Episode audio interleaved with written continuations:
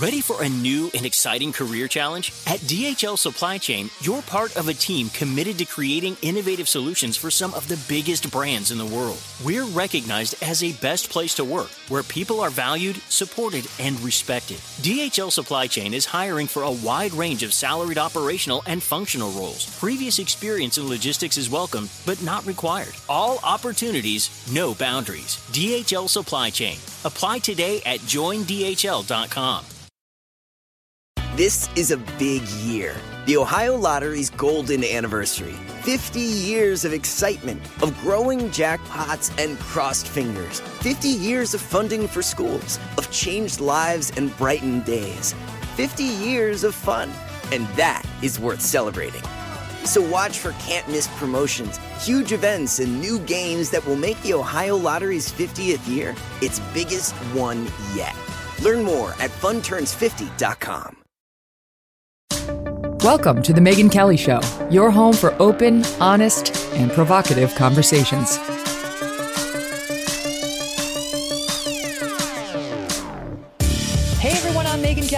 To The Megyn Kelly Show, live from the New York offices of SiriusXM, broadcasting live on SiriusXM Triumph Channel 111, just in case you never listen to us live, which you should do because that's the most exciting way to consume the show. Um, we have a jam packed show for you today and a great lineup for you. Just a short time ago in South Carolina, unbelievable news.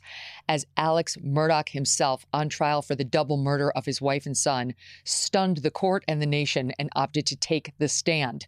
In his double murder trial, this is like O.J. Simpson taking the stand. I mean, this it's that big. Uh, he flat out denied that he shot his wife and son. Listen to this.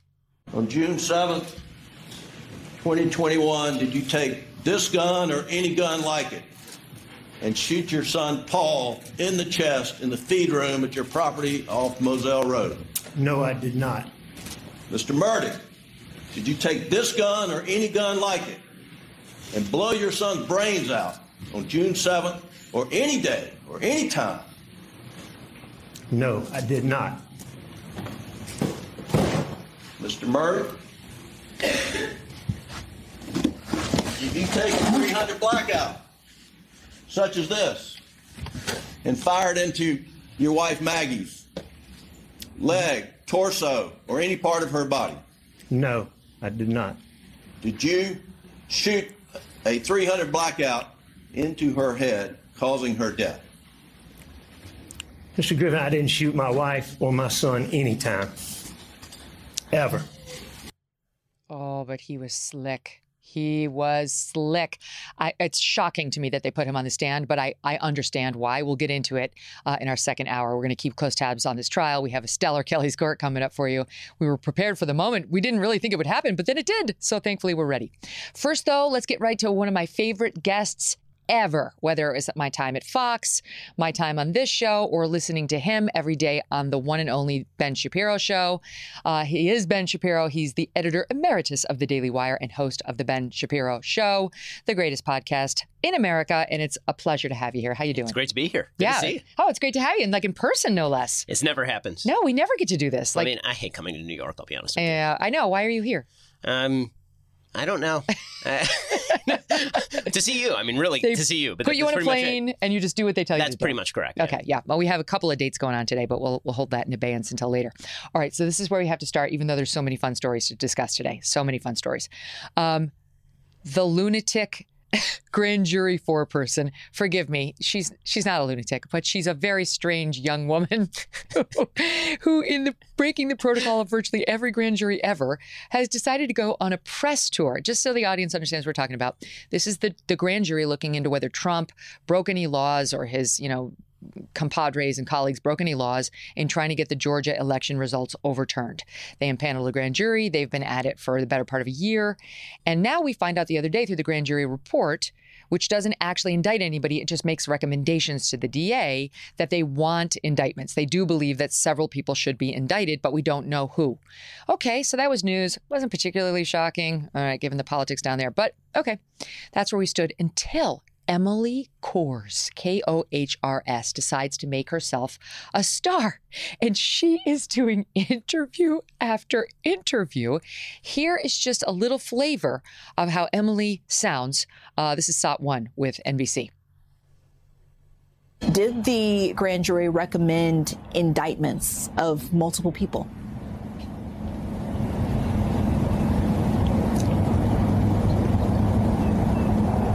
Yes, I will tell you, it's it's not a short list.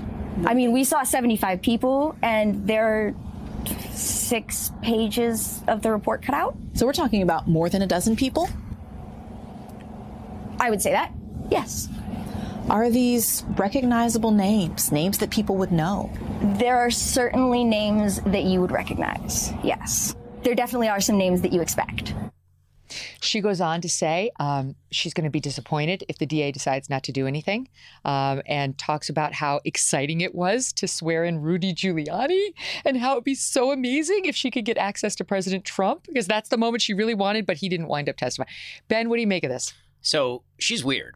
I mean, let, us just start with that. That is a very weird human being. Yes. And there is something absolutely delicious about a media that is hungering for Trump to be indicted in any case, right? New York, Georgia, DC, it doesn't matter to them. They want Trump indicted, but they couldn't help themselves having on this lady to essentially taint the entire jury pool Yes. of the state of Georgia. so they have on this crazy person, and she, she, I mean, on her, off. pa- she, her apparently her Pinterest page is just filled with like witchcraft and Wiccan pins and stuff. I, I, wondered, how do you become the grand jury forewoman? Is this like the people in the grand jury were like, it's got to be her. She, she's the best spokesperson. Obviously. She's the one who can put it all together. Because I just wonder, it- it just, you know, it keeps going through my brain that the great shortcoming of the jury system is that your fate will be adjudicated by people who are too stupid to avoid jury duty. Yeah, and that, right. that that is what you see Never right mind there. grand jury duty, which is the worst because you get impaneled for 18 months. They only get people who are basically unemployed because no normal working person could ever do that. So you might get some normal people on there, but you will often get people like Emily on there who are enjoying the process just a little too much. Charlie Kirk had a great line, speaking of the witchcraft stuff, saying that she puts the witch in witch hunt. It- it's just it's it's very weird. And again, I think that the big fail here is the members of the media because the, the, what the media should have done is they should have said, okay, well, I mean, we're not going to get any real breaking news from this. But we, we have to have her on. We have to have her on. I mean, we need it. They need the ratings. And it just goes to show you that everything about 2024 for the media is an exercise in disingenuousness. Because on the one hand, like Trump's a threat to the republic, he must be stopped. And on the other hand, anybody who declares for the presidency, from Nikki Haley to Vivek Ramaswamy, everyone becomes the enemy the minute they declare because the media desperately wants Trump. They desperately want him to be the nominee. Mm-hmm. He's great for ratings, and they think Biden's going to beat him. Mhm. So it's like they, they, they can't help themselves. Yeah, they're they're correct that Nikki Haley and as much as I love Vivek, they're not going to be the ratings juggernauts. Right. Trump is 100%, always has been, always will be. Um, I can't leave Emily yet. And we need to get to know her a little bit better. Okay, here's here she is talking about the possibility of Trump being indicted. She didn't reveal the card. She didn't say who's going to be in, indicted. Just multiple indictments. She wouldn't lift the dress up on on President Trump and his fate. But here's just let's get to know her a little bit better. Here we go. SOT two. Did the grand jury recommend an indictment of former President Trump? I'm not going to speak on exact indictments. Would we be surprised? Are there bombshells of who is I don't think? I don't think that there are any giant plot twists coming. I don't think that there are any like giant that's not the way I expected this to go at all. I I don't think that's in store for anyone. So nothing that would surprise people who have been following this. Uh, probably not. Um, I wouldn't want to characterize anyone else's reaction, of course. But so that was when we heard a lot in testimony. Um, but probably not. It probably wouldn't shock you. I would not expect you to be too shocked. No. And that includes of the former president, potentially. Potentially, it might. Oh my God. What is even happening? The fact that there are quacks in the back is absolutely perfect. It was straight out of Central Casting. It's it's so good. It's so good. I mean, I, she's like giggling for the listening audience who didn't get to see it, and you really should go to YouTube to check it out. She's like coy. She's making sort of flirtatious faces. She's It's sho- so shrugging her shoulders. You, you remember that that Emmys broadcast where Winona Ryder was up on stage with the cast of Stranger Things, and she's just like making weird faces during the entire yes. speech that her co-star is making. She's kind of gazing off into the distance, just kind of quizzically looking around. The eyebrows are going up and down. So people turned that into an internet meme with a bunch of like random equations appearing around her, like she doesn't understand math. And that's this lady. Like yes. I, I, don't. Where is she? Like the camera's here, lady. Okay. Like you're talking to the cat. Like here, or the anchor is there. Like what are you doing? She's looking all over the place. Like these are the people who decide the fate of the country. Well, and it's, she's loving her moment in the sun too much to be in charge of something this serious, but this is the way the system works. Just a couple of uh, bits of color. She said that she um, spoke of how the gravity of the special grand jury's work was not lost on her. Quote, I told my boyfriend at one point during the proceeding, during all this, I came home and I told him, Do you know that if I was in a room with Donald Trump and Joseph Biden and they knew who I was, they would both want to speak with me. Oh, Good Lord. then she goes on to add this. She says, um, one of the big moments for her was the moment when she came in and she was eating what's what kind of popsicle was it? A, oh, a Ninja Turtle popsicle, as she swore in the late House Speaker of Georgia, David Ralston.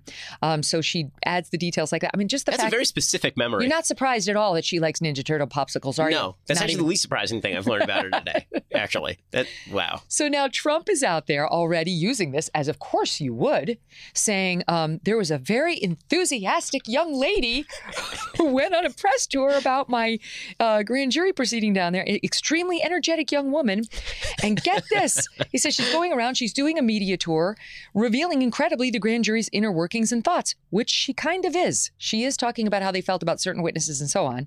He says this is an Ill- illegal kangaroo court, and some even who don't you know necessarily support Trump are saying this this supports moving the trial out of uh, this jurisdiction. This undermines um, the credibility of the whole process, and it actually could lead to a legitimate objection by the Trump team that there was something tainted about this indictment in the first place. She was she she needed it too badly for personal reasons. There was a clip from CNN that was going around of, of one of their lawyers who they like to talk to who's lamenting the fact that this may have tainted the grand jury pool. And you could hear the Price is Right sad music, the, the sad trombone going oh, oh, oh. happening with the CNN anchors while, while this person was speaking. And again, this is this is the problem is that the media culture has created so much of this controversy. And I'm also, I got to be honest, I, I'm puzzled as to why it would take two years to investigate this. Yeah. Like the Brad Raffensperger call, that transcript was available within yeah. days of it happening. We all, we all knew, uh, what else is there to investigate really like that's either going to be one thing or another thing. What's the extraneous evidence going to be?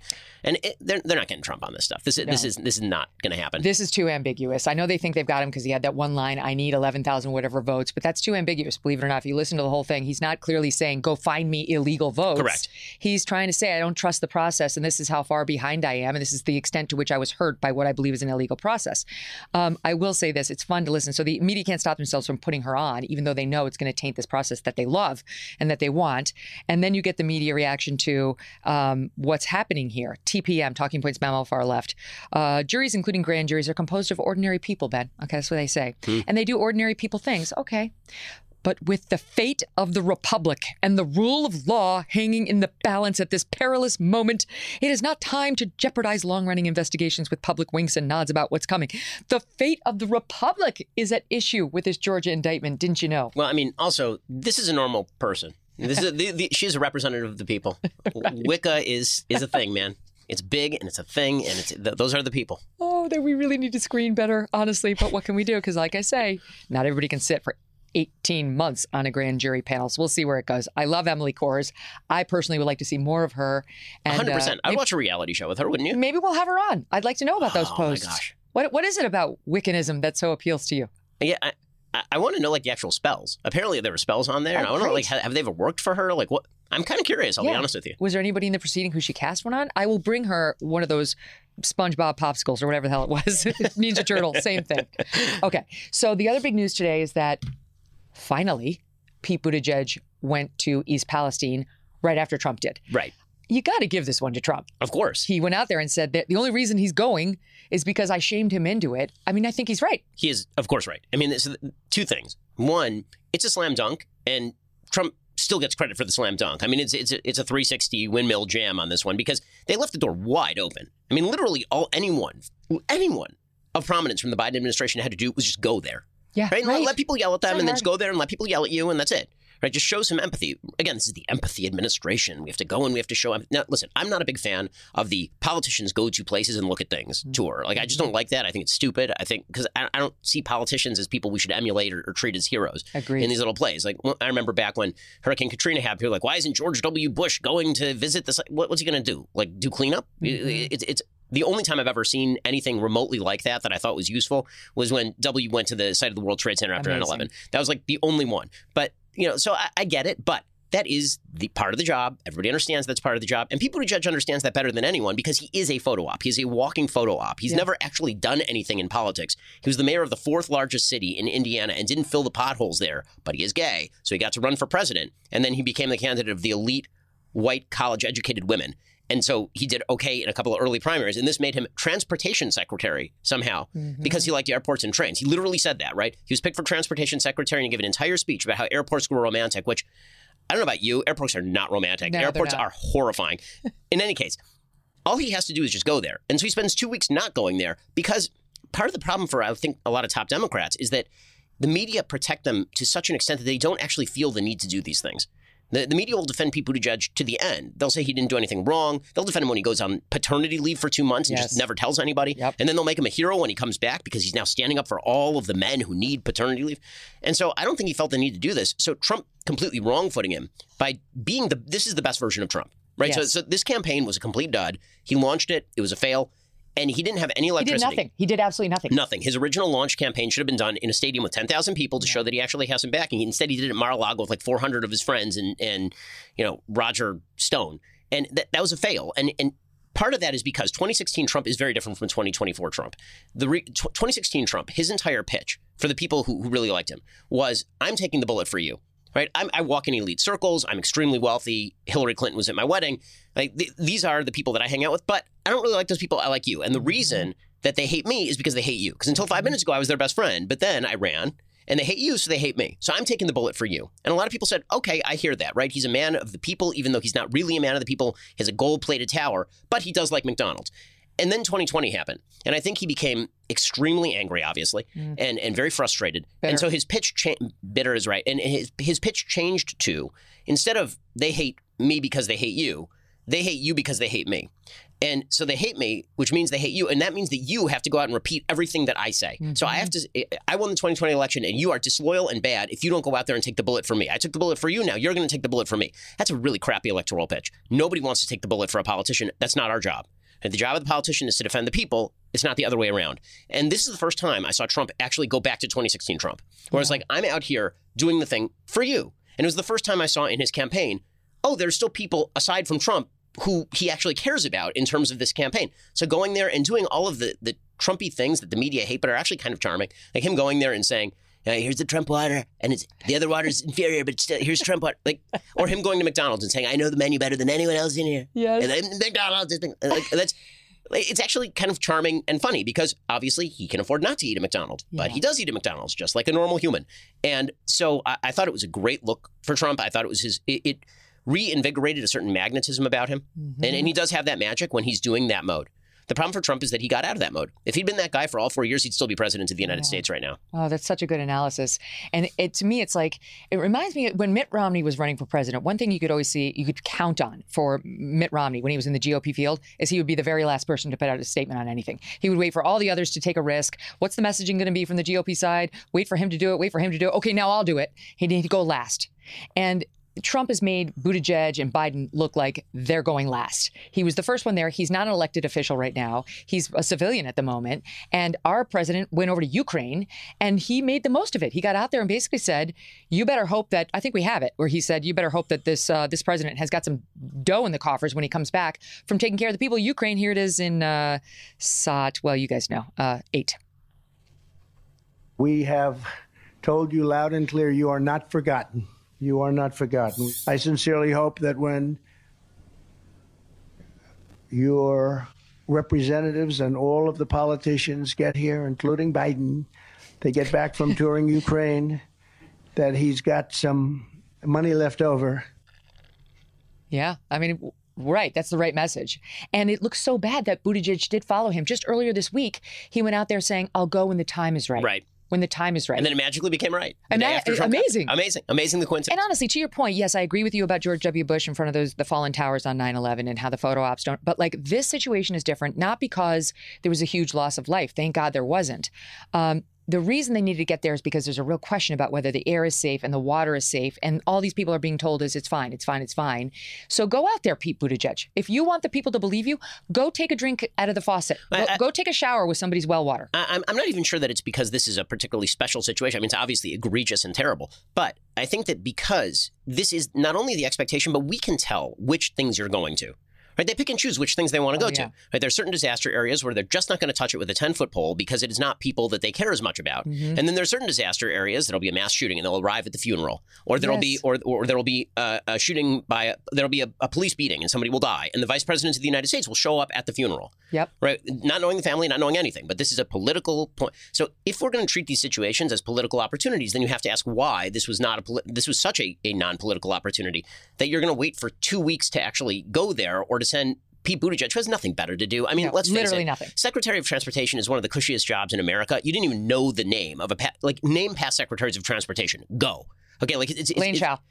it's like Elaine Chao or uh, what? what I, I, I can't I remember. got. Yeah, I can't go exactly. back farther than that. Exactly. It- like that's not a cabinet secretary who's very prominent. But Buttigieg has made himself prominent, and so you're going to take the hits for that. And so at the very least, you have to go and do this sort of Mm-hmm. So stuff. do we think it's because East Palestine went 40% or 40 points for uh, Donald Trump? I mean, do we think, because I did wonder, I hate to be so cynical, but I did wonder, would they be re- reacting differently if this were a, a swing county in Pennsylvania? Ohio's red, and this county's red. It's not in play for them. And I, you know, I hate hate to be that person, but one has to, to ask. I mean, on a political level, I, I think probably it played some role. I think also Pete Buttigieg is just he's he's gun shy when it comes to any sort of real controversial situation, and and I don't think I'm not sure that as a politician, he's the kind of person who's willing to take the hit. Hmm. Like part of politics is you have to go there and you have to let people yell at you. Yep. Right. If you're the Secretary of Transportation, you have to go there and you have to say, "I'm here and I'm going to let you cry on me. I'm going to let you. I'm going to let you show me that you're really angry at me and you think that it's my fault. And even if I don't think it's my fault, I have to hear out what, what you're saying. I mean, that's what it means to be a politician in a position of responsibility. This was like a sweet spot moment for Trump, especially because there was no other candidate who could have done that. Meaning, Ron DeSantis is governor of Florida. He can't go to Mike DeWine's state No. and just arrive there with a bunch of water. It makes Mike DeWine look bad. Plus, he's running his own state down in Florida. Nikki Haley can't do it because that's not her common person feel. That's not what she does, Mm-hmm. right? Vivek is eh, theoretically Vivek could have done it, but Vivek is is you know not famous. He's And not he- Trump, and he doesn't have any connection with these candidacy folks. like 10 hours before. Right, Yeah. exactly. So so this was like the perfect moment for Trump and credit where credit is due. I mean, it was I think it was a softball, but you still have to hit the ball. Mm-hmm. And he hit it out of the park. I mean, I thought I thought it was the best moment of his campaign by far. I think it it, it put some new life into his into his candidacy, which I thought was kind of dying actually. Yeah, no, he wasn't doing anything to nurture it. So it's kind of an interesting 24 hours. So you have not Biden, Biden's in Ukraine. Uh, we'll talk about that in one second. But you got Buttigieg going out to East Palestine. You got Trump taking the lead and you know showing showing leadership. And you're right, people love the Trump water stuff. I mean, it's like there's funny, entire it's funny. towns that they call Trump towns. You think these people get upset that he brought some water to them? They rode in the Trump helicopter in Iowa in one of the most important moments of the 2016 campaign. They love this about him. But at the same time, you got Biden with his like big victory lap in Ukraine, and then let's face it, that video of him falling again up the stairs is embarrassing. And it serves as such a reminder to us all of the fact that the guy is.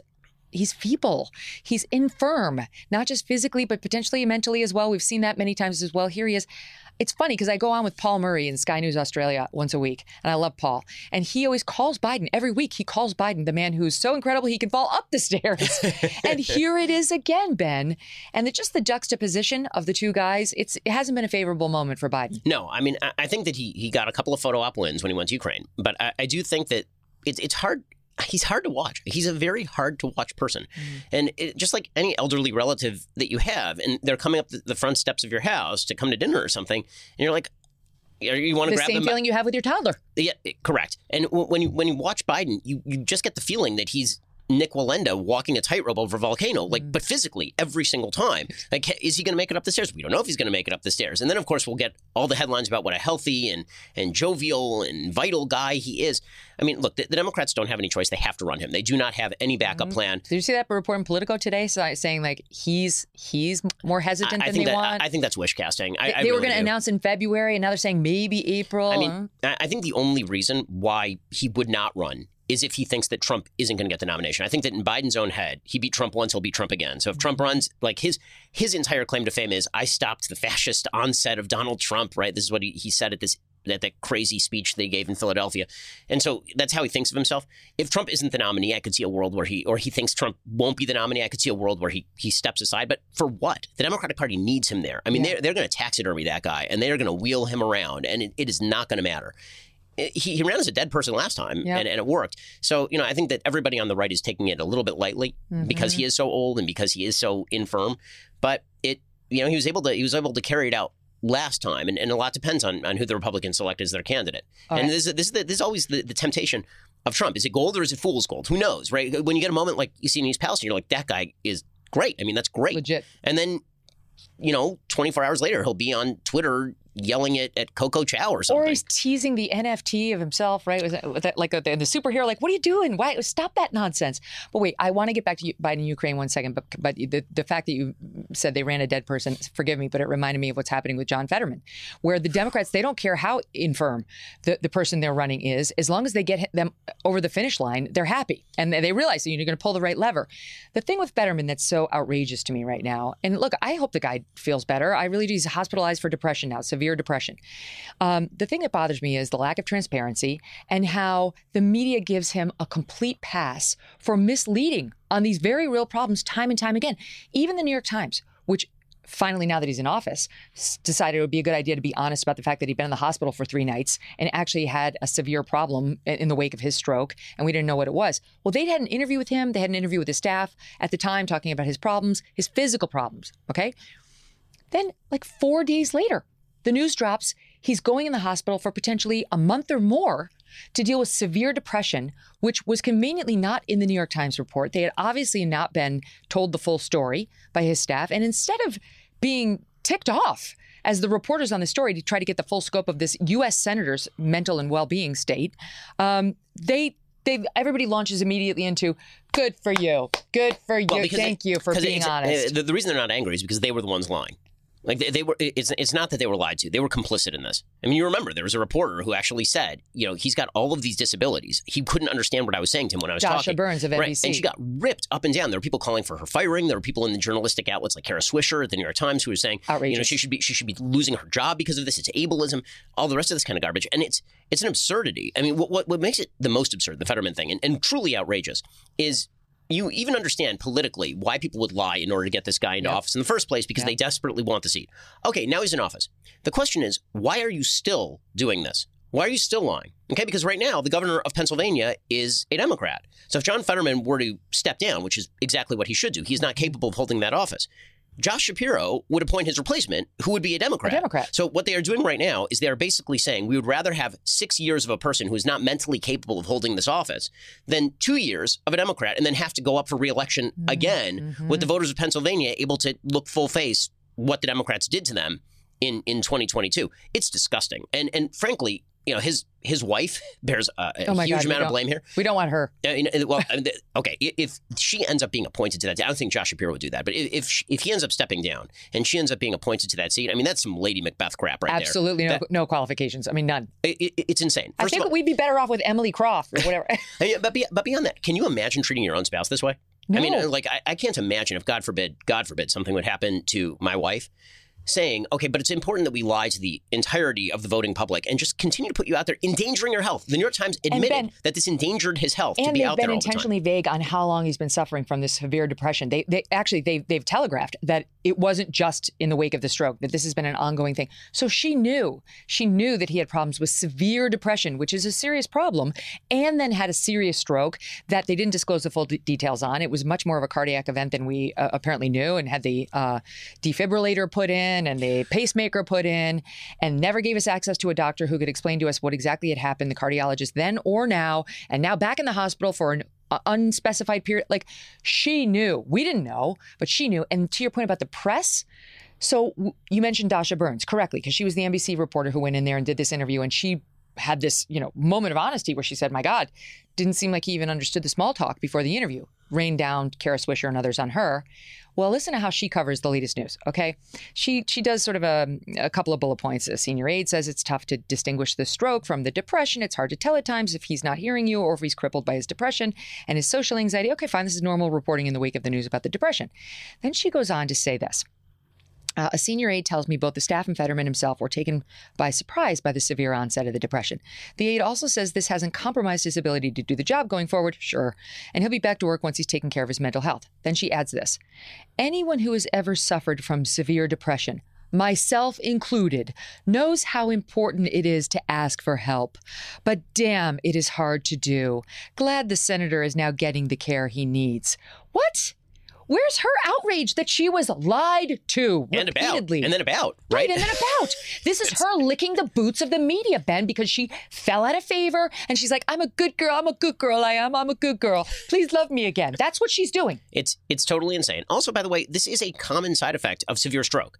A common side effect of severe stroke is that you end up being depressed about your mental state. Mm-hmm. So to pretend that this is somehow unforeseen, it, it is absolutely foreseen. I mean, this is an actual complication that people suffer in the aftermath of having a severe debilitating stroke and being put in a position of high stress. In the original New York Times article that was reporting about how he was hospitalizing himself, Mm-hmm. it, it, it suggested that his depression had cropped up over the course of the last few weeks. Well, what could have happened over the course of the last few weeks? Could it be that you became an actual sitting United States senator who was demanded to do jobs that you do not have the capacity to do? I mean, you'd be depressed. I'd be depressed. Anybody would be depressed. You're sitting there with an important job and you can't understand the words that people are saying to you and you're frustrated. Of, of course you'd be depressed. But the question here is like, I, I like that they're they're creating in their minds a villain that does not exist, right? The villain that does not exist is people who are like, man, that guy never should have gotten treatment for depression. Right. Man, that that guy should have been sitting there and being depressed all day long. Yeah. and shouldn't have gotten treatment. Like, who is that person?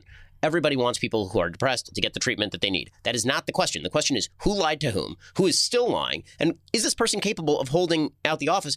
And if not, then why aren't you just replacing him with another Democrat? That's the part that's totally insane to me. He mm-hmm. will get replaced with another Democrat. You're not even saying control of the Senate hinges on this person who is mentally unfit being in the office. That'd be gross, but you'd at least understand it politically. But now they're saying that not even control of the Senate, continued control of the Senate for four more years after the next two years is contingent on keeping a person in place who does not have the capacity to hold down the job. No, they don't care about him at all, notwithstanding this kind of coverage. There's much more to discuss. I want to pick up on what you said about you don't believe in making heroes out of po- politicians. I completely agree with you on that. And I want to ask you whether the media, the right wing media, is doing that right now with Ron DeSantis. Oh, there's a tease. Ben Shapiro stays with us after this break. Don't go away. The University of Austin is a new university dedicated to the fearless pursuit of truth. At UATX, a culture of free, open inquiry and civil discourse helps us break through barriers instead of walking on eggshells. Students will feel at home in our downtown Austin campus.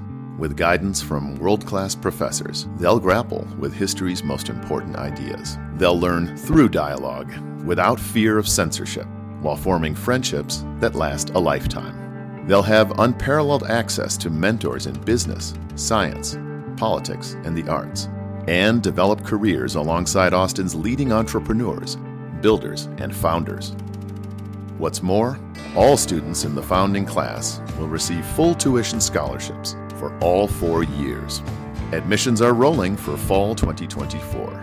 Apply to the University of Austin now at uaustin.org. Hey there, Brenda. It's Carol. Exactly. So, which leg are we operating on? You mean arm? It's all connected. Asking the right question can greatly impact your future. Are you sure you're an orthopedist? Actually, I'm a Sagittarius. Especially when it comes to your finances. Do you have a question? Are you a certified financial planner? Yes, I'm a CFP professional. CFP professionals are committed to acting in your best interest. That's why it's gotta be a CFP. Find your CFP professional at letsmakeaplan.org. I've got to talk for a minute about Ukraine because President Biden goes over there, and honestly, like you would have thought it was a George Bush moment in front of the towers. The way the media covered this, like he was in grave danger, and yet he braved the flames to go speak to the Ukrainian people. We've Grabien, uh, who does great mashups of all sorts of news events, put together a little budded shot of it, and here's a sampling of how they reacted. Joe Biden has put solidarity ahead of his own personal safety. Air raid sirens and no real guarantee of security. As air raid sirens blared. this was incredibly dramatic, Andrea. It was historic as well. Historic, timely, and brave. With Biden's trip uh, to Europe, you know, he is he is welcomed as not only the, the frankly the savior of Ukraine, okay. but also the savior of Europe as a whole. It's historic. It's the first time that a U.S. president has gone into an active war zone that the U.S. military does not have control over. And against all odds, um, it was successful. The continuing threat, quite literally, sounding all around the two leaders. The skies here are not safe. And in fact, an air raid siren went off while President Biden was here. Seeing the American president there walking the streets of Kiev while air raid sirens literally sounded in that moment about possible incoming fire from Russia.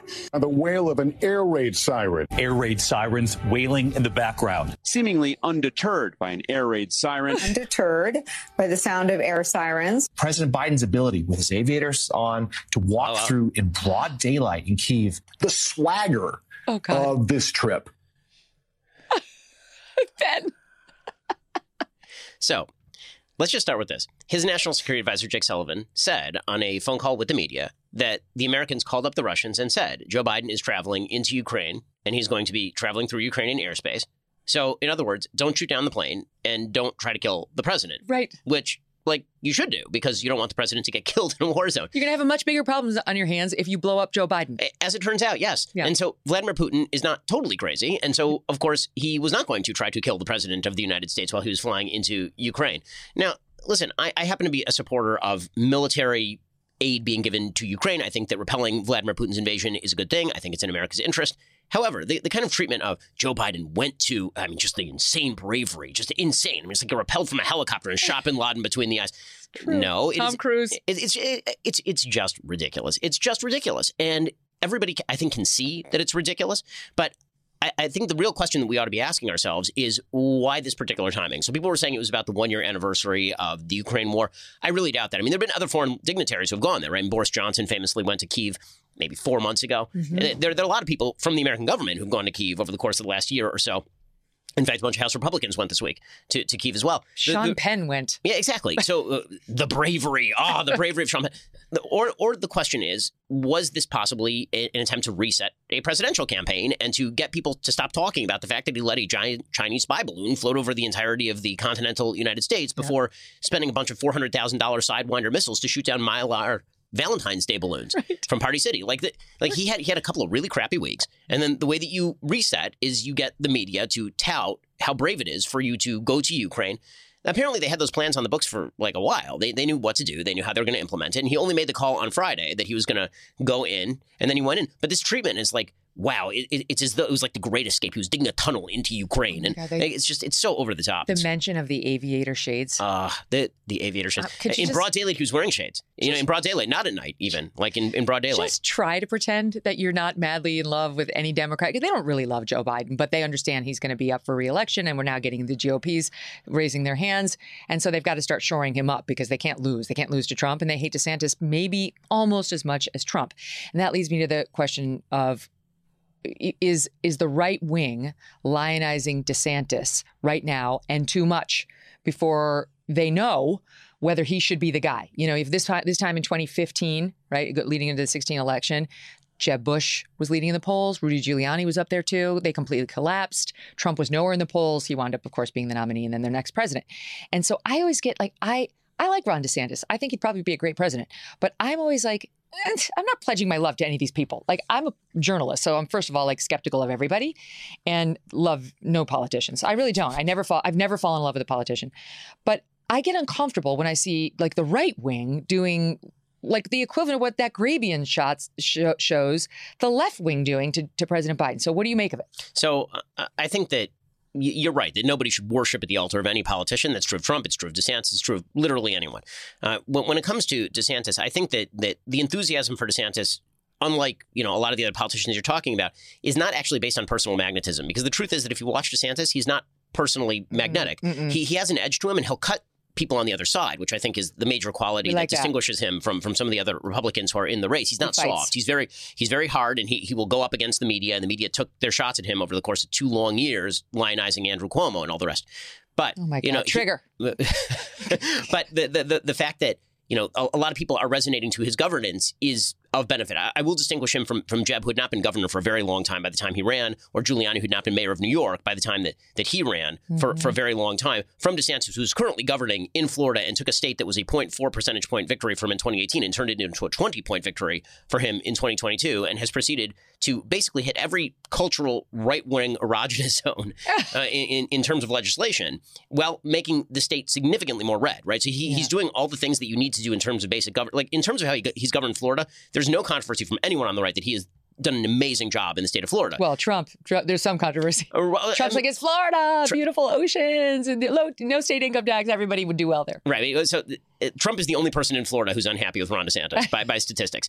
In in Florida, and I'm a Floridian, uh, he is very popular. He's popular with independents. He's even popular with a lot of Democrats. He's winning counties that, that were blue and have now turned red because of him. Like Miami-Dade. The, the Republicans now have a, a, a super majority in the legislature, so they're ramming through a lot of very conservative bills. Like all this is really good. Whether that wears nationally, we, we have yet to yet to see.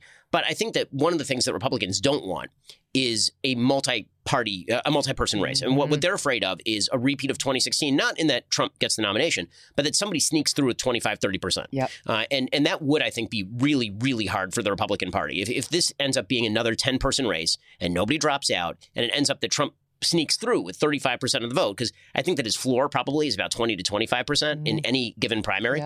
If you split the rest of that 75%, seven different ways, you got a real problem on your hands. And so I think what you're seeing is an attempt by a lot of Republicans to say, okay, let's make this a two person race. And then Trump beats DeSantis, okay. And if DeSantis beats Trump, okay, we're, we're okay with both of those guys. But we don't want is Nikki Haley taking 7% and Tim Scott taking 6% and Larry Hogan taking 0.3%. We, we, we don't actually want that. And so I think a lot of the resonance of, of DeSantis has been he is winning. He is doing things that are effective. He has stood up to the media. In fact, the thing that he did over the last 24 hours to MSNBC, I thought we was talk great. about that. Let's talk about that. I love this story too. So Andrea Mitchell, who I think is the senior political correspondent or is, is a chief international, whatever. She's got a big title over there. She's been there forever. Chief Washington correspondent. Um, she interviews Kamala Harris last Friday. Okay, today's Thursday, so we're almost a week later, and completely misrepresents Ron DeSantis's uh, educational program down in Florida. I think we have the original uh, soundbite. Here, she- here she is questioning Kamala, misrepresenting Ron DeSantis from last Friday. What does Governor Ron DeSantis not know black, about black history and the black experience when he says that slavery and the aftermath of slavery should not be taught to Florida school children? I don't know what he knows and what he doesn't know, but I know this. Oh, no. Any push to censor America's teachers and tell them what they should be teaching in the best interest of our children in in partnership with the parents of America is, I think, um, wrong-headed. Oh God! I, I can't like this. This clip started off as a as a critique of Andrea Mitchell, but anytime you put Kamala Harris on camera, I I, I can't. I'm sorry, I can't. I saw you girding she's, yourself. She's political colon cancer. She just is. I mean, you- you're, you're watching her, and you're like, how is this person the vice president? of- How did this person elevate to this particular? You particular just level? have to It's call Joe Biden racist, and oh, then he walks you right oh, in. Oh, and- maybe suggest that he's a rapist. If you, if you, Yes. do, if you do those things, then you can become vice president of the United. It, and anyway, the, Okay. the, the original story is about Andrea Mitchell. I'm sorry, So- I got I got sidetracked by the horror show, the, the dumpster fire that is on top of an actual wildfire that is also on top of a flaming volcano of garbage that is Kamala Harris. Genuinely scared when uh, Kamala Harris. I can tell you this. Oh God! like, oh no, she's going to start talking about Venn diagrams and, and electric school bus Or again, ro- rocket science. um, okay, so that was incorrect, to put it mildly. And Ron DeSantis' office hit Andrea Mitchell and actually put out a memo saying he's not going on MB, any NBC property. No, no MSNBC, no NBC, no Peacock, none of that, until she corrects the record and ideally apologizes. And so this was the lame response by Andrea Mitchell just yesterday, Wednesday. So it took several days uh, for her to put out and listen to this. You tell me whether this is an apology or an actual correction. In my interview last Friday with Vice President Harris, I was imprecise in summarizing Governor DeSantis' position about teaching slavery in schools. Governor DeSantis is not opposed to teaching the fact of slavery in schools, but he has opposed the teaching of an African American studies curriculum, as well as the use of some authors and source materials that historians and teachers say makes it all but impossible for students to understand the broader historic and political context behind slavery and its aftermath in the years since. She's she's sorry. Yeah, she's she seems very sorry.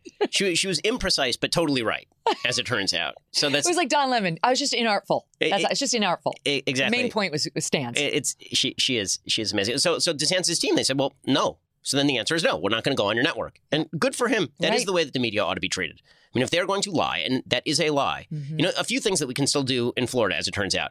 Not only can we do, we we must. I mean, so you have to teach your children about slavery and the aftermath of slavery in any accredited public or private school in in the state of Florida. Other things we can do. We can say the word gay in Florida, as it turns out. You know, apparently, according to the media, you couldn't say the word gay, and like the the DeSantis capos would like break into your house and drag you away screaming to some sort of concentration camp. Turns out that, that that's not true. Are you just visiting parent teacher night, going gay, gay, gay, gay, gay? Oh, See that- how you did it? Yeah, at my Orthodox Jewish day school, that's actually what we do like all the time. But it's it's it is insane the way that the media have covered him, and and this is one of the reasons why I think he is again riding high with a lot of Republicans is because he does not treat the media as potential allies. He does not No. treat them as people who ought to be given the time of day. In fact, I mean, I, I will say I think that he treats the media with with more discipline by far than Donald Trump did. Donald, Donald Trump actually liked the media. Is mm-hmm. is the dirty little secret of Trump, mm-hmm. right? I mean, he was on the phone with Maggie Haberman a lot, a lot, and and he was talking with members of the media a lot because he actually wanted to see what they would say about him in in response. DeSantis is a very disciplined politician, and you can see it in, in the way that he's treating the media. You can see in the way he's treating Trump. Right? Trump is taking mm-hmm. shots at him, and he's just like, "Listen, I'm here governing. I'm not going to say a bad word about the president. I'm just going to do what, what I do." I really wonder what NBC's next move is going to be because they do have this group, Standards and Practices, that r- pours over every single on air statement.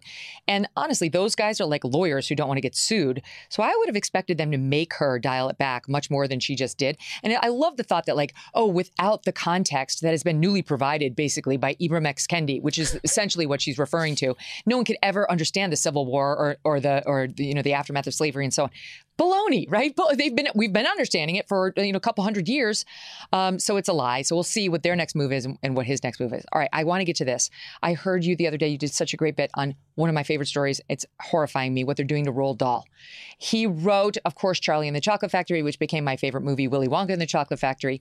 And his words and his writings are meant to be intentionally disturbing on some level. That's part of the Roald Dahl effect. I mean, James and the Giant Peach and uh, the BFG and Willy Wonka. We could go down to James and well, I to all of it. Uh, the Witches.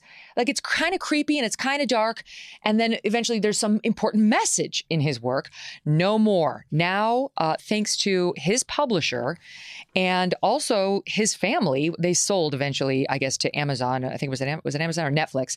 Um, they're completely revising his books. He's dead, so it's not without with his permission. His publisher Puffin has made hundreds of changes to the original text, removing many of his colorful descriptions and making his characters, I mean, completely uninteresting. Frankly, here's just a couple of exa- examples. The word "fat" has been removed from every book. Augustus Gloop, eh, no longer. He's not fat. He can't be fat. The Oompa Loompas are no longer tiny. Now he, they're just merely small. They're not even men anymore. They're just small people. By the way, I can't remember the book, but for sure in the movie there were no female Oompa Loompas, so I don't know what the problem is. Um, in The Witches, um, there's a paragraph explaining the witches are bald beneath their wigs. And the new line is, it adds on at the end of the line, there are plenty of other reasons why women might wear wigs, and there is certainly nothing wrong with that. What? What are you saying? Uh, the James and the Giant Peach, you know, the the weird aunts, Aunt Sponge, and the other one. Uh, they were Spiker, tr- yeah, thank you. And Spiker. They were terrifically fat and trem- tremendously uh, flabby, and the other one was thin and dry as a bone. That's all been removed. That's been sanitized. Uh, and we could go down the list. They removed all references to crazy and mad. My favorite was in Matilda. So in, in Matilda, there's a reference to a series of books that Matilda reads. Yeah. and it talks about how she's reading Rudyard Kipling, and Yes. it talks about how she's she's Jane Austen. Right, and so they replaced it with, with Jane Austen and John Steinbeck. Right, you're, you're, you're not allowed to use Rudyard Kipling anymore. Apparently, he's bad because he was an imperialist, and, and you're also not allowed to use Joseph Conrad because even though we're all forced to read Heart of Darkness in, in high school, you're not allowed to mention Joseph Conrad anymore.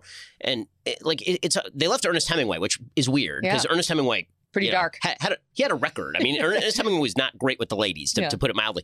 You know, the the the the insanity of taking these kids' books and then trying to remove the, the kind of cruelty and meanness of them. The whole point of Roald Dahl's books, and I, have read them to my nine year old and now my six year old. But by the way, kids love these books. Yes. And the reason that kids love these books is because the books are mean. Yeah. Okay, it's a dirty little secret about kids. They're mean.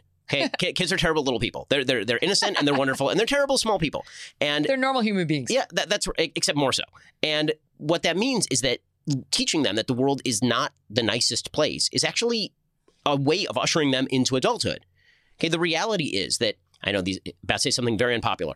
Being fat is harder in life than being skinny. Mm-hmm. Okay, being being enormously fat, as Augustus Gloop is, is if you can avoid it, it's something you probably should it's avoid. It's not empowering. The, the, goal should not be to get everybody to embrace fat form. Uh, the, the, goal should be to embrace to, to, to embrace wellness. And wellness requires a level of thinness. It does. Ask your doctor. The, the whole point of the Augustus Gloop character is that he's not fat because he has a genetic condition. He's fat because he keeps eating everything. Yeah. That's literally the point of the character, right? I mean, if you watch yeah, the this movie. This is why what you guys are doing at Daily Wire is so important. I mean, honestly, not to make this into a big promo, but you guys are taking this on. You took on Disney. You've created your own like children's division now to fight back against this nonsense. Yeah, so we're, we're sinking about $100 million into the making of children's content over the course of the next couple of years that's going to start coming out in the next few months. And it, it really is good stuff. It embodies traditional values. It's, it's not going to be sucker punching. One of the big things that, that we see all the time is the way that a lot of the major corporations that are making kids content, they, it, it, it is a spoonful of sugar makes the medicine go down with a lot of these folks. So if you, if you watch the Disney Super Bowl ad, I saw you commented on this, mm-hmm. uh, the, the, Disney Super Bowl ad, which was all legacy material, right? They've got Peter Pan in there. Well, if you actually watch Peter Pan on Disney Plus, there's a placard at the very beginning that warns you about cultural insensitivity. Oh my God. But they were willing to make money off it and feature it in, in the Super Bowl commercial. And this is true for a lot of the stuff that Disney does. They're perfectly happy to push forward this legacy material, but at the same time, the stuff that they really want you to watch is the Proud Family lecturing you about white privilege. Right, exactly right. So that's why the Daily Wire, you, if you don't already subscribe, you must subscribe. There's all sorts of great exclusive content, and you get all sorts of behind the scenes things with not just Ben Shapiro, but his favorite Michael Knowles. Uh-huh. we love, we love Michael. We love Ben. Thank you so much for being here. Good to see you. Great to see you too. You can host the best backyard barbecue when you find a professional on Angie to make your backyard the best around. Connect with skilled professionals to get all your home projects done well. Inside to outside, repairs to renovations. Get started on the Angie app or visit Angie.com today. You can do this when you Angie that.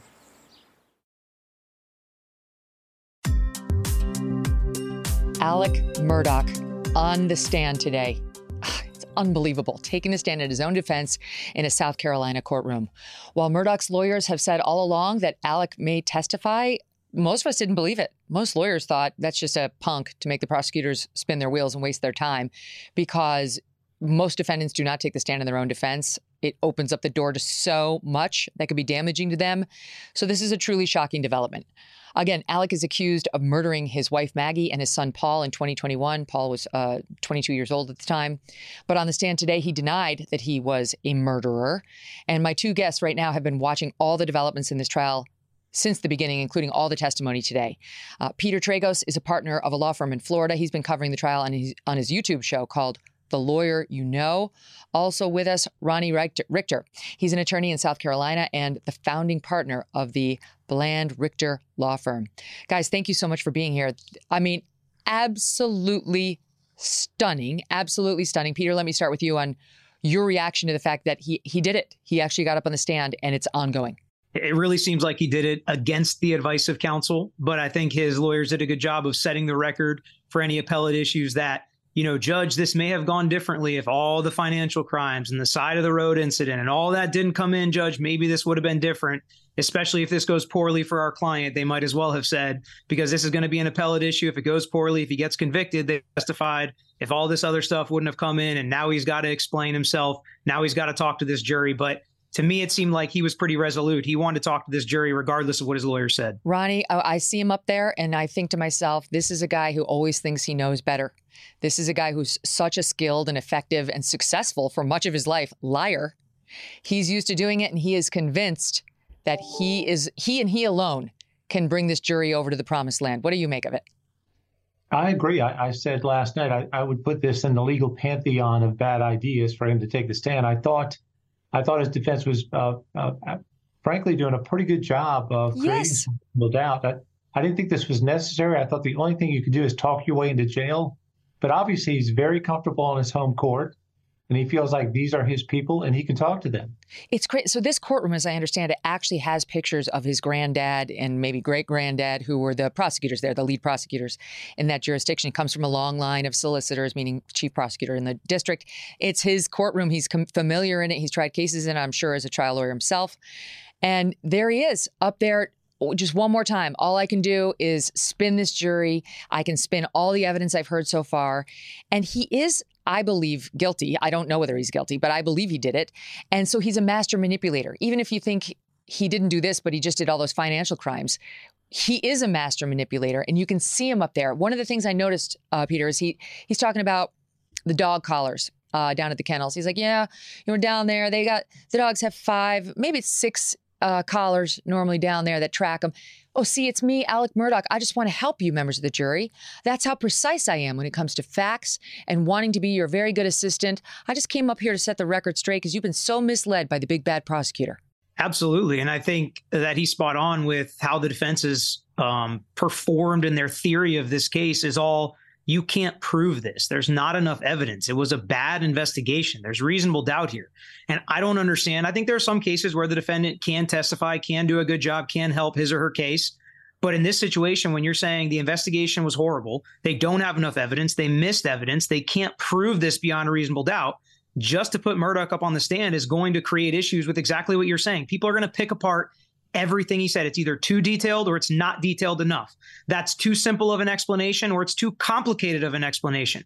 I don't see how he helps his case when your theory is they can't prove it. They don't mm-hmm. know what happened, and it's up to them to prove what happened in that 15 or 17 minute period of time.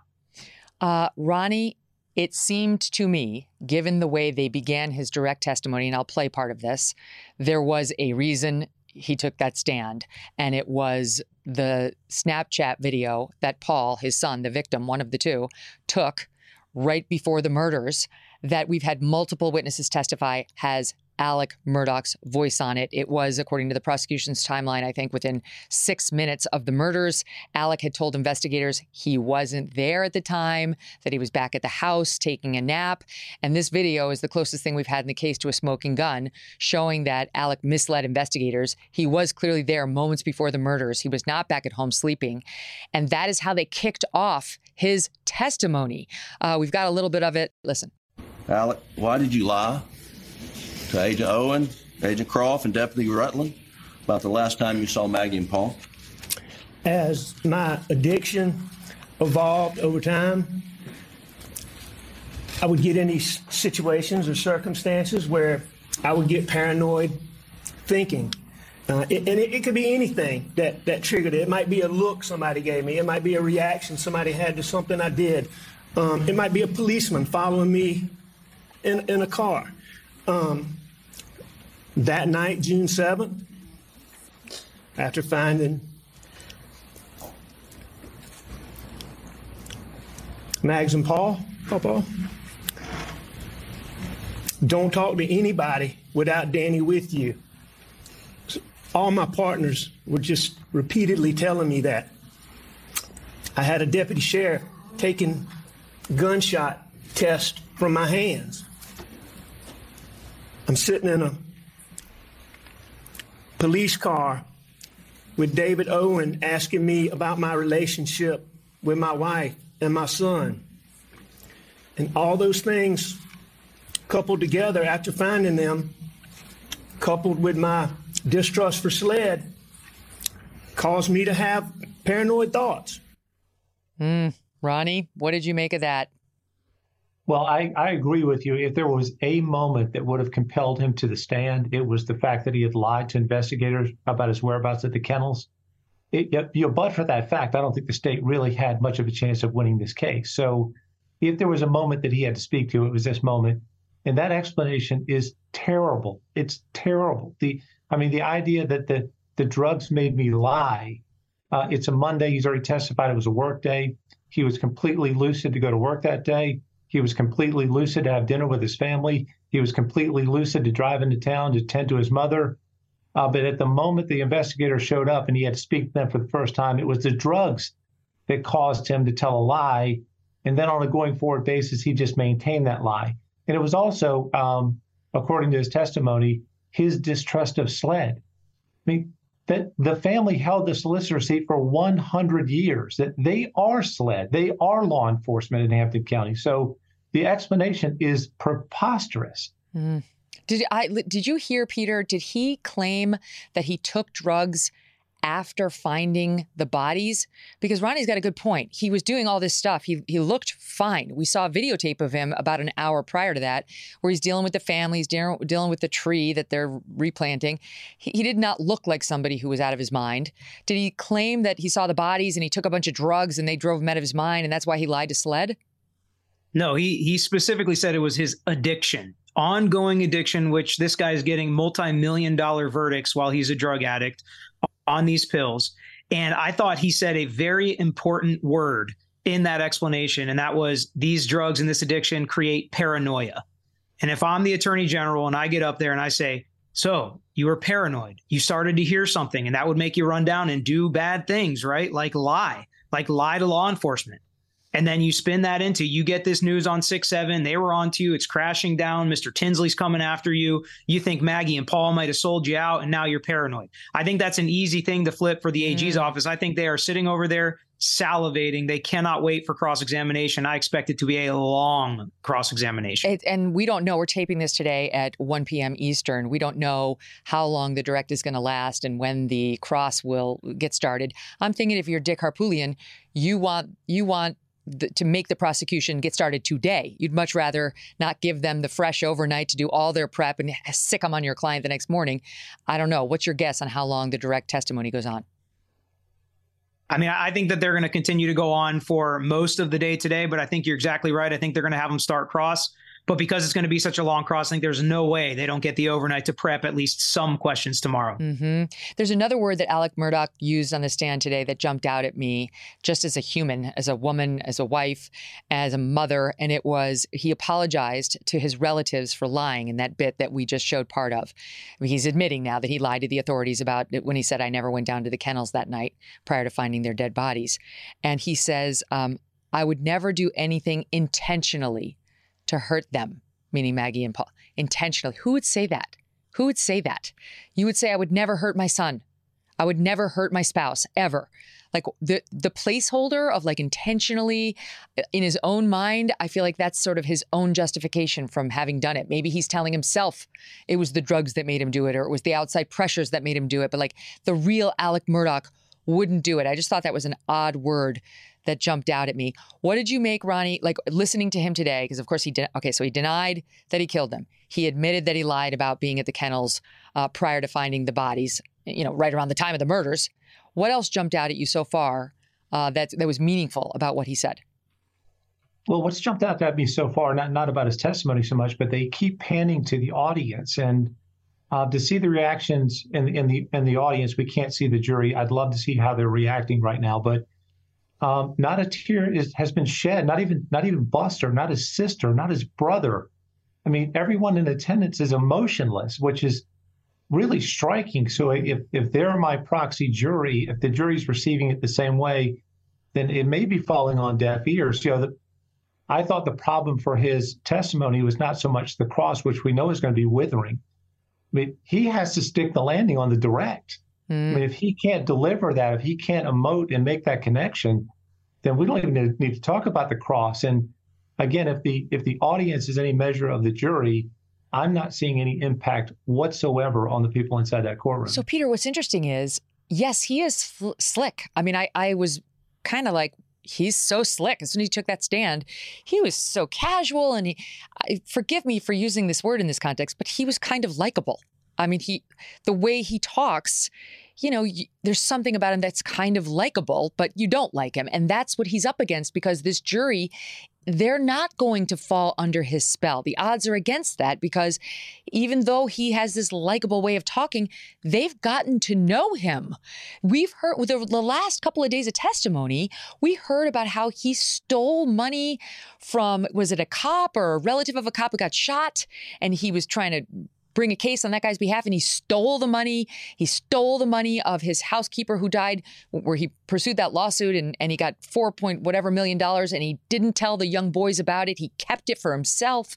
Meanwhile, the boys were facing financial hardships. He didn't like the jury, I'm gonna guess, even if they don't think he committed these murders, arrives at this relationship with him, hating him. Oh yeah, I mean, I, I, think there's no doubt about it. He's definitely there's nothing wrong with saying he's a likable guy. He went through his whole career. That's how he got all these clients. That's how he got all these verdicts. That's how he lived his entire life was being likable, and that's why he was able to keep up the scheme as long as he was because he's a likable guy. But at this point, it's once you really know him, he's not a very likable guy. And I think some testimony came out yesterday. He stole money from his closest friend who was dying of colon cancer. Yes. I mean, it, it does not stop with what this guy is capable of, which is exactly the reason that they keep propensity evidence out of cases like this, which is I think that's going to be an interesting discussion Explain on that. appeal. Explain. Um, I mean, there's a lot of stuff to not like about him, but uh, Mark Ball, one of his law partners yesterday, I know Ronnie knows much more about this than I do because I know he's been involved in some of this. Um, but Mark Ball yesterday, I thought put it perfectly. He's a jackass. I don't like him. He's a bad guy for stealing money, but just because he's done all that does not then mean he's done what he's accused of doing here in this courtroom. We have just doesn't mean little he didn't do it.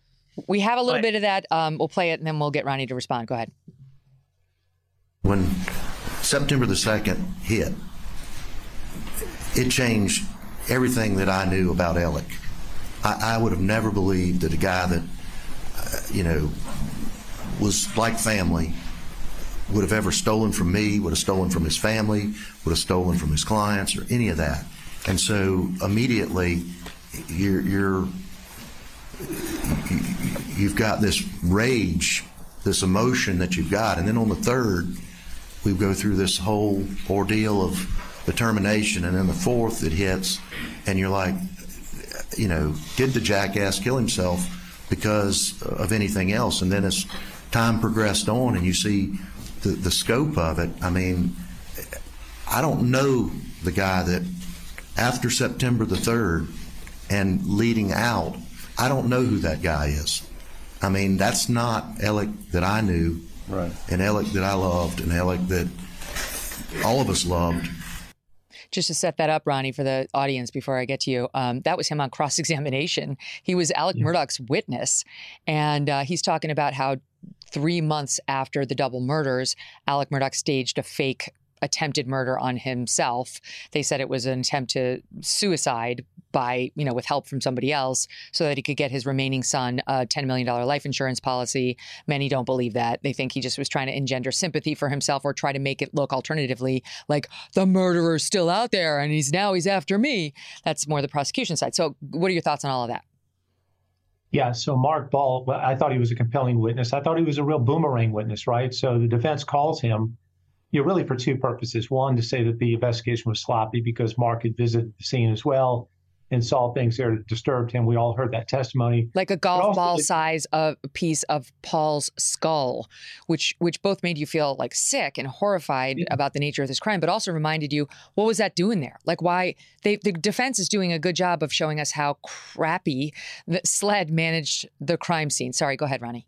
Yeah, no, no. The forensics are terrible, and if there's a sweet spot for the for the defense, it's hang on the motive, hang on the forensics, right? But so they bring in Mark for that purpose, and by the end of it, Mark has to sit there and, and catalog all the different thefts that that Alex engaged in, all the different victims that he left behind, and then culminate with that testimony that you just played that said, you know, I knew the guy for 30 years. I now looking back on it, I don't think I know him at all. So he is this chameleon. Um, he's a he's a skilled and cunning liar, and it's not just the theft of money, but it's the theft by deceit. And it's Alex's practice of when he's caught in a lie, he's that guy that will not admit it until you've got both shoulders pinned on the mat and a ten count, and then he'll concede it, but then he'll move on to the next story. Mm, yes, that's what he's doing right now, I believe, with respect to that Snapchat video where, you know, you had witness after witness because it was just voices. There's a, a video from an hour before the murders actually showing him, but then there's a video where you just hear him four minutes before, five to six minutes before. And on that one, we had witness after witness say, I am 100% sure, who know the family forever, including him. That's Alex. That's Alex Murdaugh. That's Alex. That's Paul. And that's Maggie. Moments before the murder, he had no choice uh, but to uh, concede that it had been a lie. Uh, that when he told law enforcement he wasn't there and he was inside sleeping. So, one of the things, so Ronnie points out that no one's shedding a tear yet, Peter. Like, that, that I think people are sorry sitting there, arms crossed, you know, defensive, like, mm um, but he's working it. And you know who is shedding tears, or at least pretending to? Alex Murdaugh, who a couple of times broke down in tears, or at least purported to. Here's a little bit of that when he's talking about um, going back to grab a gun from the house. This is the allegedly innocent Alex stumbling upon the crime scene, wondering what's next. It's sought for 35. Why did you go back to the house to get a gun? I just didn't know. I didn't know. I mean, saw it. I, I don't. I mean, it's just. I, I didn't know if somebody was still out there.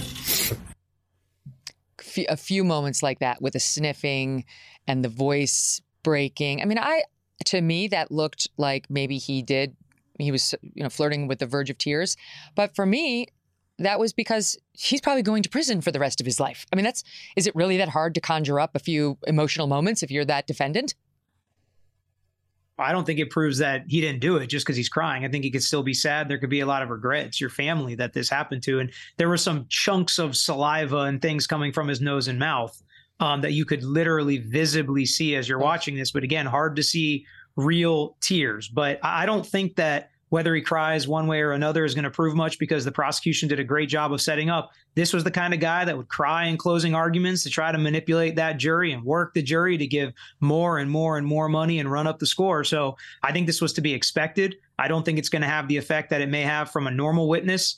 Um, but I mean, he sure is trying to make it seem like he is just pouring tears up there. Ronnie, you're a South Carolinian. He's he's working the South Carolina thing, right? Talk about his. He calls his wife Maggie Mags. He refers mm-hmm. to Paul, his dead son, as Paw Paw, and that's what we call him, Paw Paw. Every time He's got his pet name for his boy whenever he refers to him. He's got the South Carolina thing, you know, talking about his mama and, you know, what she was like and how they love the housekeeper. And he, I mean, he's leaning into it. I think is a big manipulation. But what's your reaction to, you know, how he's working that angle and trying to charm this jury? Well, I got to tell you, um, I'm a native Charlestonian. Um, we're not all plantation owners down here. So he kind of has rich southerner problems and and I, I, I would worry for him that that's what he's communicating. We don't we don't all have kennels and dove fields and duck ponds and uh, housekeepers and multiple properties. So he's got a whole lot of rich southern problems going on and i don't really know how that's touching this jury. He seems to be on his heels about the fact that he touched the bodies. Um, I'm not sure what's happening here, but they spent some time on why he allegedly, again, under his story, walked in, there they are, dead in the kennels, shot. I mean, brutally shot. And they talked about, you know, Paul's brain being on the ceilings, this ceiling. This is allegedly what he walked into. And this is Alex discussing at SOT 33. What did you do when you went up to Paul at some point in time? Paul was so he was so bad. Uh, at some point, I know I, I mean I know I tried to check him for a pulse. I know I tried to turn him over. When you say you tried to turn him over, what? Why were you trying to turn him over? I don't know. I don't know. I don't know why I tried to turn him over. Me and my boys laying face down. And he's done the way he's done. His head was the way his head was. I could see his could see his brain laying on the sidewalk. Mm. What's going on there, Peter? What's what? Why are they having this intentional exchange? So, I mean, I think they're trying to explain away how, why and how he did what he says he did with he was in shock. He's just not sure. Although he was very specific at one point saying that he picked him up by his belt loop and the phone popped out. That was a very specific fact. And you pick somebody up by their belt loop, I guess, as a way that you don't get blood all over you. Um, but again, I'm not sure how he specifically checked their pulses and just got a little bit of blood on the fingertips, which is how he's trying to explain away the fact that there was so little blood on his clothes, but a little bit of blood in the suburban. That here's what they're doing: they're connecting dots with a plausible story that I don't think they needed to call Alex Murdaugh to do. Mm. I think they could have argued all of this in closing argument without opening him up to cross examination. He has not given us one single fact the other evidence didn't already point to as the way that the defense is presenting it. And that's why I still, so far, don't see a reason why the defense called Alex Murdaugh, except for the fact that he wanted to take that stand and he wanted to talk to this jury. Mm-hmm. Right. And if you want to do it as the defendant, you're allowed to do it even if your defense counsel has advised against it. It's ultimately your call. You know, he he gets into um, the the crime scene a little, and he talks about you know sort of arriving there. I wonder, like one of the other big things about that was against him, Ronnie, was the outfit change. You know, he he I think there's new testimony. What I heard this morning was there's new testimony by Alex about his clothes because you had his housekeeper take the stand and talk about him being in one outfit when he went off to work. Then we saw the video on Paul's phone an hour before the murders in which he had on this sort of turquoise t-shirt and khaki pants. Then the next thing we see is him being interrogated by cops after the murders, and he's got on shorts and a white shirt. So, my, by my count, the prosecution has gotten in three outfits in front of the jury on the day of the murders. He testified, No, I went to work in that turquoise shirt and pants that were on the video you saw from an hour before the murder. I was working the farm. I was sweaty. I went home. That's when I took a shower because we know from the prosecution's witnesses that the shower had recently been run. The prosecution's getting us to believe it was run after he committed the murders. Uh, he says, That's, I, I, was in that seafoam shirt. Uh, I went home to shower. I'd been doing the yard work. And that's when I changed into the outfit that you would later see me in. That is, if true, a helpful explanation for the outfit change. Um, how important was that explanation, and how do you reconcile the fact that it seems to conflict, but with what the housekeeper testified about his outfits earlier in the day? Well, I don't. I don't think it was important enough to take the stand for. Okay, I mean, the, I, I never would have put him on the stand for the purpose of explaining the wardrobe change. And you don't want to set up Alex in a swearing contest with any other person. So, if we're going to test the credibility of Alex against the credibility of the housekeeper, who, who said those clothes were never found again, you, you don't want to compare his credibility to any other witness in this case. So again, to, to Peter's point, they're not offering in the evidence, you know, any markers, any points that, that aren't already there and already available for argument. They, they don't have to prove a thing. Just the reasonable doubt was there for them, or so I thought it was. Um, I, I only see himself talking himself into trouble here, and the, and the cross is going to be on this heavily. It's going to be so brutal. And and I wonder though like with with the clothing, one of the, I haven't heard this discussed yet and maybe it's happening right this second, but one of the points has been okay, you you didn't change out of your seafoam shirt and your long pants because you had blood on them. All right, that's your theory. You want us to believe you were just sweaty and you took those off before any murders happened. Let's have them. Let's see them. Give them to me. If if an innocent man would say, and they're sitting in my hamper right now with absolutely no blood on them, just my sweat. Go ahead, go find them. Um, that's been a big question, and his defenders, Peter, have been saying, not his obligation, prosecution's obligation to go try to find the clothes. But here he is on the stand. Let's hear that one explained. he did with them and let him say I threw him in the hamper or whatever. But I am absolutely in the corner that it is not his duty or obligation. Nobody accused of a crime has to present evidence in the case, has to give evidence to law enforcement, has to waive any of their rights. It's law enforcement and the state attorney's job to prove the case. And I think that's the real point with the clothes. Why I think it's kind of a nothing burger is they didn't search for it. So Blanca can say it was Blanca's the housekeeper can say that she never saw it again. But we've got confirmation from SLED that they didn't go look for it. But they wait, didn't look but at. I the- agree with you if Alex Murdaugh hadn't just taken a stand. But if I am the prosecutor, I'm spending time on this. I'm going to say, so by your story, you threw him in the hamper and then you took a shower. Once you recognize, because you're telling us you're paranoid, you're so paranoid about law enforcement, you lied to them about whether you've been down to the kennels. So you must have realized it's important for me to maintain those earlier clothes. Somebody's going to think I did an outfit change because I shot my wife and son. What'd you do with them? Where are they? What efforts have you made to, to retrieve them so that you could just show the world, you know, not, not under a legal obligation to do it, but of course you'd want to do it morally, ethically, as a matter of setting the record straight. What, what effort did you make to find your clothes? Two very easy responses to that I think that they did not need him to take the stand for is he lost a bunch of weight and got rid of a bunch of clothes over some period of time and he was not charged with this crime for a year. So I don't know where some clothes are I wore a year ago. It's not like this was the next day or the next week that they charged him with the crime and he could go back in his closet and say, "Here's this shirt, here are these pants." I got rid of a bunch of stuff over that over that year. I lost a bunch of weight, got off the pills, whatever, my life changed. So I don't know where a lot of my clothes are from back then. Clothes here, clothes there, clothes everywhere. That SLED never bothered to search and try to find what clothes were there because they always thought it was the white shirt with the blood spatter on it the entire time until that was disproven. And now they've come up with this alternate theory that it must be on the shirt that we never looked for as law enforcement. hmm What about the one of the other ways in which he's been dinged up in the course of this trial before taking the stand, uh, Ronnie, is the, the prosecution had a witness who said he said in the interrogation, and there's tape of it, and they played the tape and tried to convince us that this is what we heard.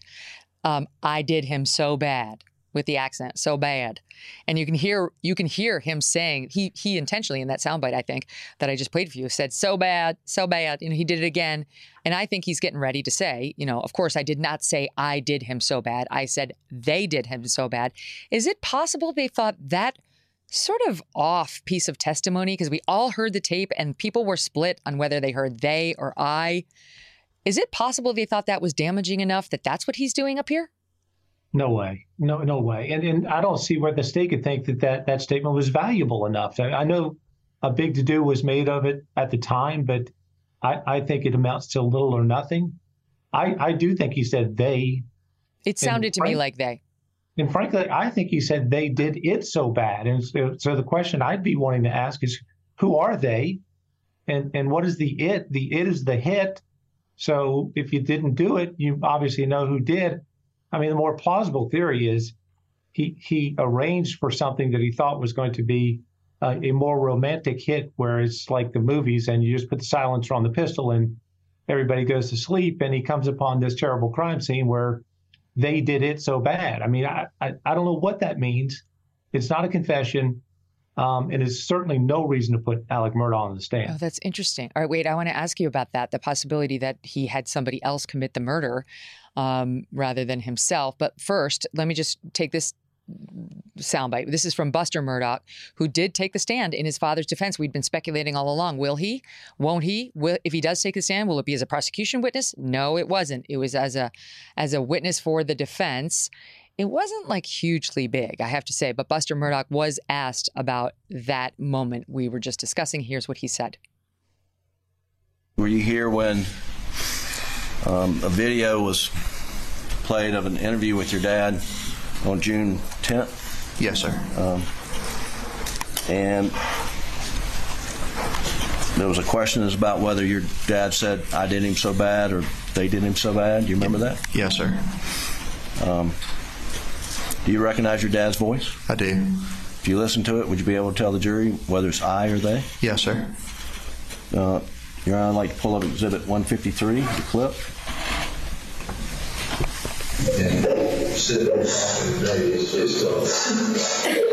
So bad. So bad. What'd your dad say? Said they did them so they did them so bad. Was that the first time you'd heard him say they did him so bad? No, sir. When was the first time you heard him say they did him so bad? Uh, first time I heard him say that was the night that I went down to Moselle, the night of June the seventh. Did he say that more than one time? He did. You guys tell me, but I the biggest point of Buster was to show the jury Buster still believes in his dad. Buster knows better than anybody whether his dad is capable of this and is still on his side. What do you what do you think, Peter? Yeah, I mean that that's what I said. I said I think it's huge for the defense when it first happened and everybody's like, what? He didn't even say anything. What, what's the big deal that he testified for the defense? He didn't do anything to help his dad. He was emotionless. Said, I'm old enough to remember at the beginning of the trial when a lot of us were discussing is he going to testify for the state? Is he going to testify to defense? Is he going to sit behind the state? Is he going to sit behind the defense? Who's he supporting? The fact that he was a witness for his dad, clearly does not believe his dad did this, I think was a huge win for the defense, even though not a ton came out of his testimony. I agree with you. It wasn't all that impactful. Got a couple of points across, but the overall theme that he still supports his dad and does not believe his dad did this. He saw his dad the night of, right after it happened. He spoke to his dad after the murders occurred while his dad was driving to his uh, grandmother's house and he seemed totally normal. And then he was with the da- with his dad the days following. I think that was important for the defense that he came and just testified at all to support his dad. All right, I, I'm going to take a quick break, but when we come back, I want to talk about what Alex Murdaugh says the story is of that night. He told the story. He is now on record as having said exactly what happened in the house that night. It was all very matter of fact, very normal evening, clearly trying to show this jury like nothing unusual was amiss you know, I I had no reason to believe anything was going to happen, and I wasn't involved. It was very interesting the way he sort of spun it as just a normal night at home for a normal American family. Uh, we'll pick it up there with Ronnie and Peter right after this. Angie's list is now Angie, and we've heard a lot of theories about why. I thought it was an eco move. Fewer words, less paper. No, it was so you could say it faster. No, uh, it's to be more iconic. Must be a tech thing. But those aren't quite right. It's because now you can compare upfront prices, book a service instantly, and even get your project handled from start to finish. Sounds easy. It is, and it makes us so much more than just a list. Get started at Angie.com. That's A N G I, or download the app today. Shopify is the global commerce platform that helps you sell at every stage of your business. With the internet's best converting checkout, 36% better on average compared to other leading commerce platforms, Shopify helps you turn browsers into buyers. In fact, Shopify powers 10% of all e-commerce in the US. Sign up for a $1 per month trial period at shopify.com slash podcast free. All lowercase, shopify.com slash podcast free, shopify.com slash podcast free.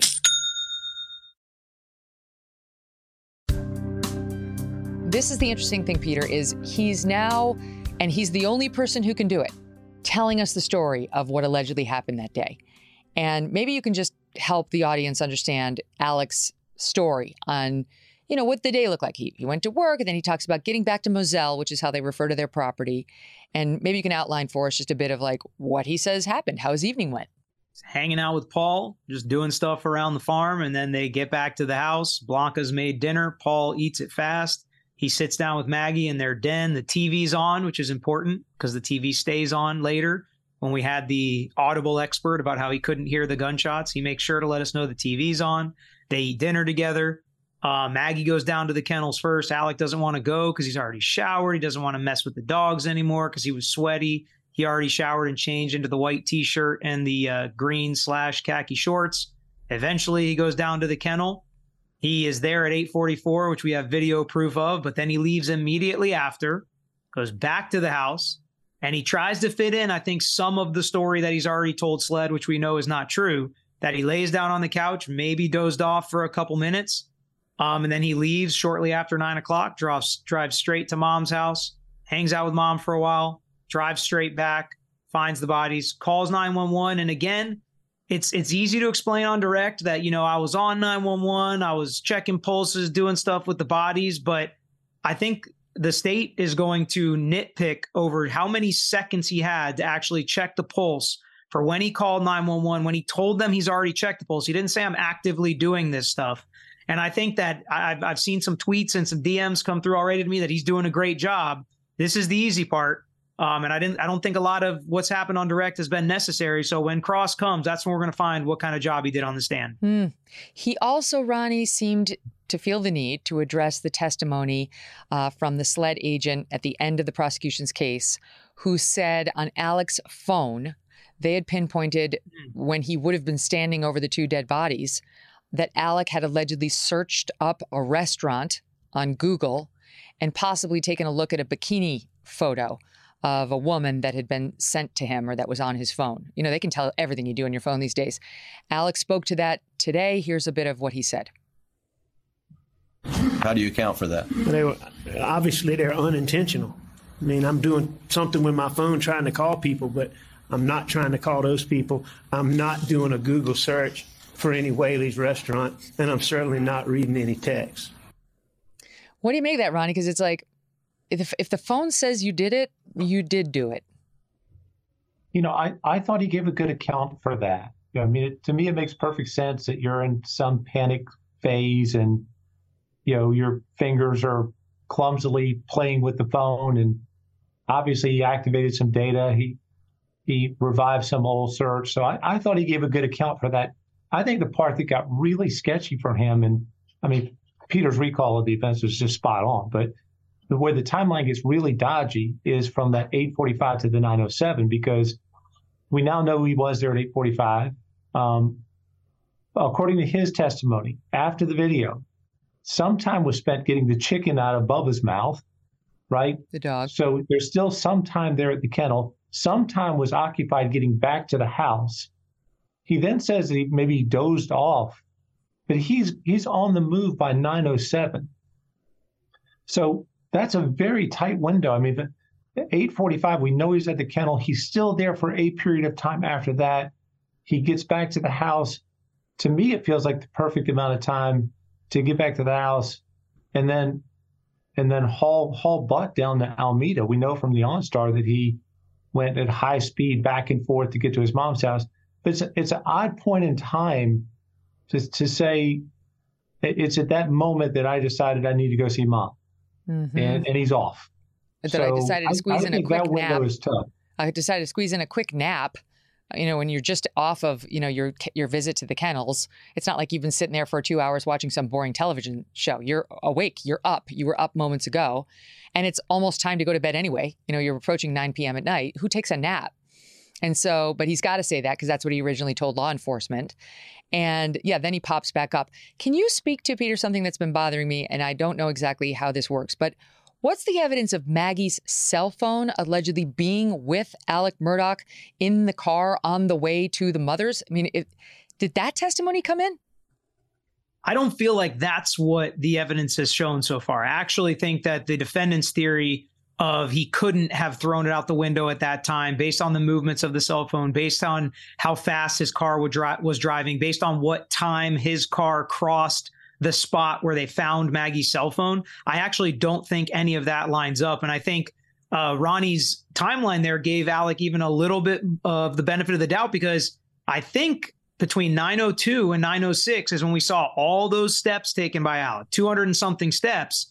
But Ronnie's kind of given him until 907 before he left for for moms, which is true. But what was he doing from 902 to 906? He was not napping. Where was he walking? Things like that. I think he's going to have to explain. Where were you? You obviously weren't sitting on the couch dozing off. Did it take you 270 steps to walk to the car? That doesn't make sense. So I think he's going to have to answer all of those questions.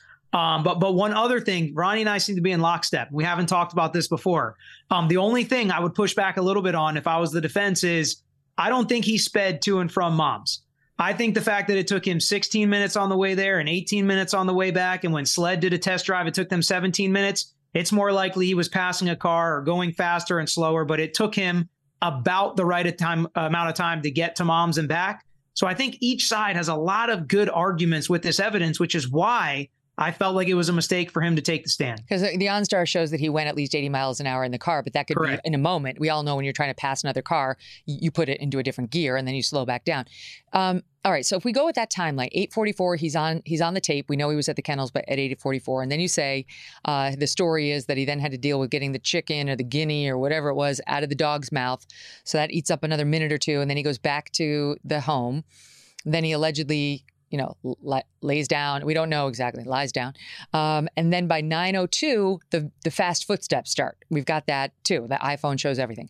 So he's definitely moving around. So 8:44, let's call it 8:46, 8:47 by the time he's back home. So now you got what 13 minutes plus two after nine. That's 15 minutes to squeeze in your nap and then get up and start walking around super fast. That's his version, right? That's that's the best he could be stuck with right now. Which he didn't have to testify for us to get. I mean, they they could have argued all that. He's literally given us no details that makes it more or less reasonable that that's what he did. What do you think, Ronnie? Oh, I, I agree 100%. I, I, if anything, he ate into that same timeline by volunteering that he spent some time with the chicken or the guinea or whatever it was.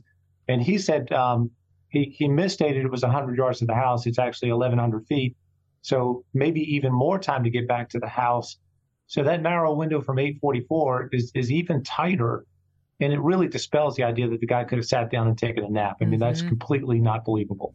The testimony from law enforcement, no, forgive me, from the defense witness, the so called expert witness who, I mean, I don't know how much of an expert this guy was in like actual forensics of a crime scene or firearms. It seemed to me they found a guy who they'd been using in another way, and the guy agreed to be their expert in this. And that's the guy who's like, couldn't be Alex Murdaugh because Alex Murdaugh is 6'4. And I think that this shooter was either 5'2 or 5'4, given the way the bullets entered the victims. But that guy, I think, is the one who testified you couldn't necessarily hear the rifle, the shot of a shotgun back at the house. And I, it, correct me if I'm wrong, but Ronnie, they had the prosecution did not introduce any testimony on that. They probably didn't go there because they didn't want to know if it was. They just want uh, people to assume you could hear a shotgun up at the house, 1,100 feet away or whatever it was. But that how how important was that moment where he said he gave Alex cover that if he were in the house and if the TV were on and if he were snoozing or close to it, you might not hear these gunshots. No, that was that was definitely a defense win. I, the rest of his testimony, the five foot two shooter theory. I mean, humans have knees, so that's uh, completely without value. But you know, the decibel testing is pretty objective, and the methodology that they used sounded very reasonable to me. So it was it was an issue that bothered me about the case. That if you are at the house, and I accept that, how did you not hear World War III break out in the side yard? Well, they did a pretty adequate job of explaining that, and and again, creating more reasonable doubt about the state's case. All the more reason, again, not to call Alex Murdaugh. You know, the other thing they seem to be doing, Peter, is addressing whether he lured Maggie and Paul to the crime scene. Can you speak to that at all? Yeah, I think there's been some testimony of that. I don't I don't feel like it's particularly um, something that is going to be probative in the jury's mind to prove that this proves that he did it. We've had some other testimony of other reasons Paul may have come because of the dealings with the sunflower plants or whatever they're doing on the farm. Um, we had some testimony recently of Ms. Mixon, one of the caretakers, who called Alex and told him, you know, you got to come see mom. And this was at four o'clock. So at some point, he found out he does have to go see his mom. And then he's talking to Maggie about that. But if Maggie wasn't going to be staying at Moselle, the dogs wouldn't have been there, and the dogs were there. So I feel like there's been some testimony on both sides of that. But I think it's definitely going to be something that's in the state's mind to um, show that this was all planned. He was the only one that knew they were there. They weren't planning on going there but for that day. But then how does that fit in with the motive of everything's coming crashing down that day because he gets confronted with the check? What time exactly was he confronted with the check versus when he calls Maggie to show up? The state never put, in my opinion, a clean timeline of motive and getting them to Moselle at the right time to commit this crime, to then show up at mom's house to create this alibi. Instead, they've just kind of given conclusory statements about, oh, this is what happened. He lured them there. Financial motive was closing in, decided to kill them, and then create an alibi. And again, I think that goes just not the state attorney's fault or the attorney general's fault, but that goes to the investigation. That goes to SLED. They're just missing a I mean, lot of evidence that, that, they would little. have. I thought they did a good job of establishing that he lured Maggie there. That that uh, the sister talked about how he got her there by saying, "I want you here to go visit." I can't remember which of the parents. Both of his parents were ailing, but I want you to come uh, to visit the parents. And that the sister felt so bad, she cried on the stand, saying, "I told her to do it." You know, it's like the parent, you need to go. So that to me actually was persuasive. Um, I'll say one other thing about the timeline. The, before Alex, they put on a friend of Paul Murdaugh, and the prosecution got that guy to admit that Paul's schedule was erratic, that it was totally unpredictable, that you never knew where he was going to be. And I thought, I was guessing that the reason for that was um, the is trying to undermine that, um, like some intruders, like somebody who's lying in wait, could have known that Paul was going to be at the kennels that night at 9 p.m. and committed this murder. That only somebody who was very close to him, like a dad, would know exactly where he was. Um, that brings me to, before we go, Ronnie, your thought. Do you believe that there is a possibility Alex Murdaugh wasn't the trigger man? That Alex Murdaugh may have hired a- another murderer who committed these crimes? Yeah, abs- absolutely. You know, if if you had asked at the end of the state's case, did they prove that Alex pulled the trigger on the gun that killed Paul? I don't think so. Or did they prove that Alex, you know, pulled the trigger on the gun that killed Maggie? I don't think so. If the question was, did they prove that Alex was involved in some way? I, I think absolutely. Mm. That you know, the absence of any other viable um, suspects, um, his presence at the at the kennels, his lies about being there, um, the fact that, that weapons from the house appear to have been used in the comm- commission of the crimes, um, his association with drug dealers, his fifty thousand dollar a week habit, if he really had one. I mean, did he did he have involvement? Yes. Um, is he the trigger man? I don't know about that. I don't. I feel as you guys do that. As compelling as the case is, and I do think he's guilty. It's my opinion. Um, they've been doing a pretty good job of establishing reasonable doubt, especially with their attacks on SLED. And it's stunning to me that they would take this risk. I realize they had a couple things to explain, but it's just stunning. Ronnie, Peter, please come back. That was a great discussion. Really appreciate it. Thank you. And we'll continue our coverage of this trial tomorrow. How will the cross examination go? That's really the thing to keep your eye on. We will soon find out, and we'll have it covered for you on the next program. Thanks for listening to The Megyn Kelly Show. No BS, no agenda, and no fear.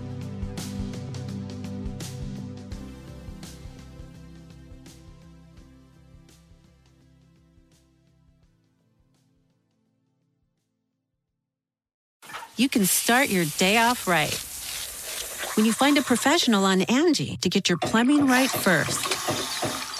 Connect with skilled professionals to get all your home projects done well. Visit Angie.com. You can do this when you Angie that. Shopify is the global commerce platform that helps you sell at every stage of your business. With the internet's best converting checkout, 36% better on average compared to other leading commerce platforms, Shopify helps you turn browsers into buyers. In fact, Shopify powers 10% of all e commerce in the US. Sign up for a $1 per month trial period at shopify.com slash podcast free. All lowercase, shopify.com slash podcast free, shopify.com slash podcast free.